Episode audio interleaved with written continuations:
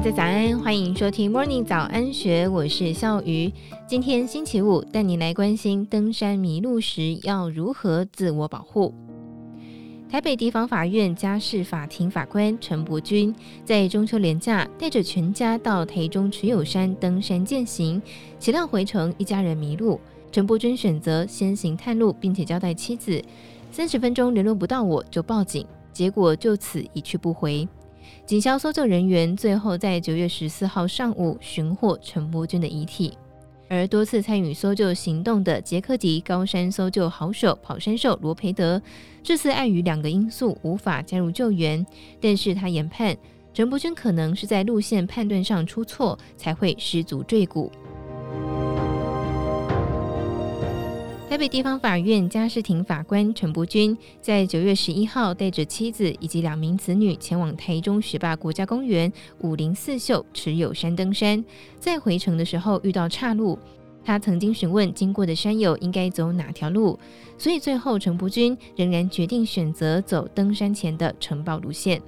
不料山区却渐渐起雾，导致一家四口在距离出口三点五公里处迷路。陈伯钧选择先行探路，并且交代妻子，如果三十分钟后联络不到就报警。结果人就此一去不回。十八处强调，持有山虽然宽广小径多，如果天候不佳，能见度低，民众登山迷路，切记避免下切寻路，应该要往上走到棱线，或是留在原地等待救援。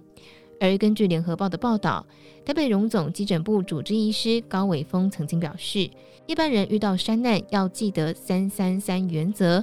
也就是想要脱困，先记得快保暖，因为一旦失温，只剩下三小时能活；如果都不喝水，只能够活三天；不进食，至少可以维持生命三周。高伟峰说明，正常人体温低于三十度，可能就会失去意识，而如果山上的风速增加四倍。人体的失温速度也会跟着加快一倍，因此如果遇难，得赶快先找到遮风避雨处，像是山洞或是树荫。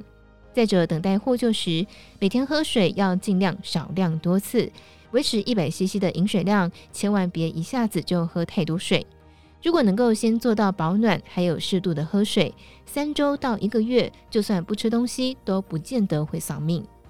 而高伟峰也提醒，当登山的时候，万一出现呕吐、肺水肿、脑水肿等高山症状，最好及时喊停，别再往上走。假如出现咳血痰、走路无法一直线，或是脚跨不出去，可能已经开始有脑水肿，请尽速下山。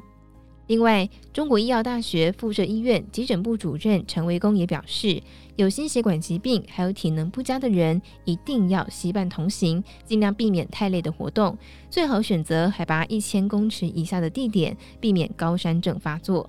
还有脸书粉丝团自然疗愈所也用清楚简单的字卡来解释为什么登山迷路时不要下切溪谷，因为台湾的溪岸是峭壁，有瀑布和下雨暴涨就容易受困或是落水，加上晚上溪谷寒冷容易丧命。正确的方式应该是停留在原地等待救援。以上内容出自《金周刊》数位内容部，更多精彩内容欢迎参考资讯栏。祝福您有美好的一天，我们明天见，拜拜。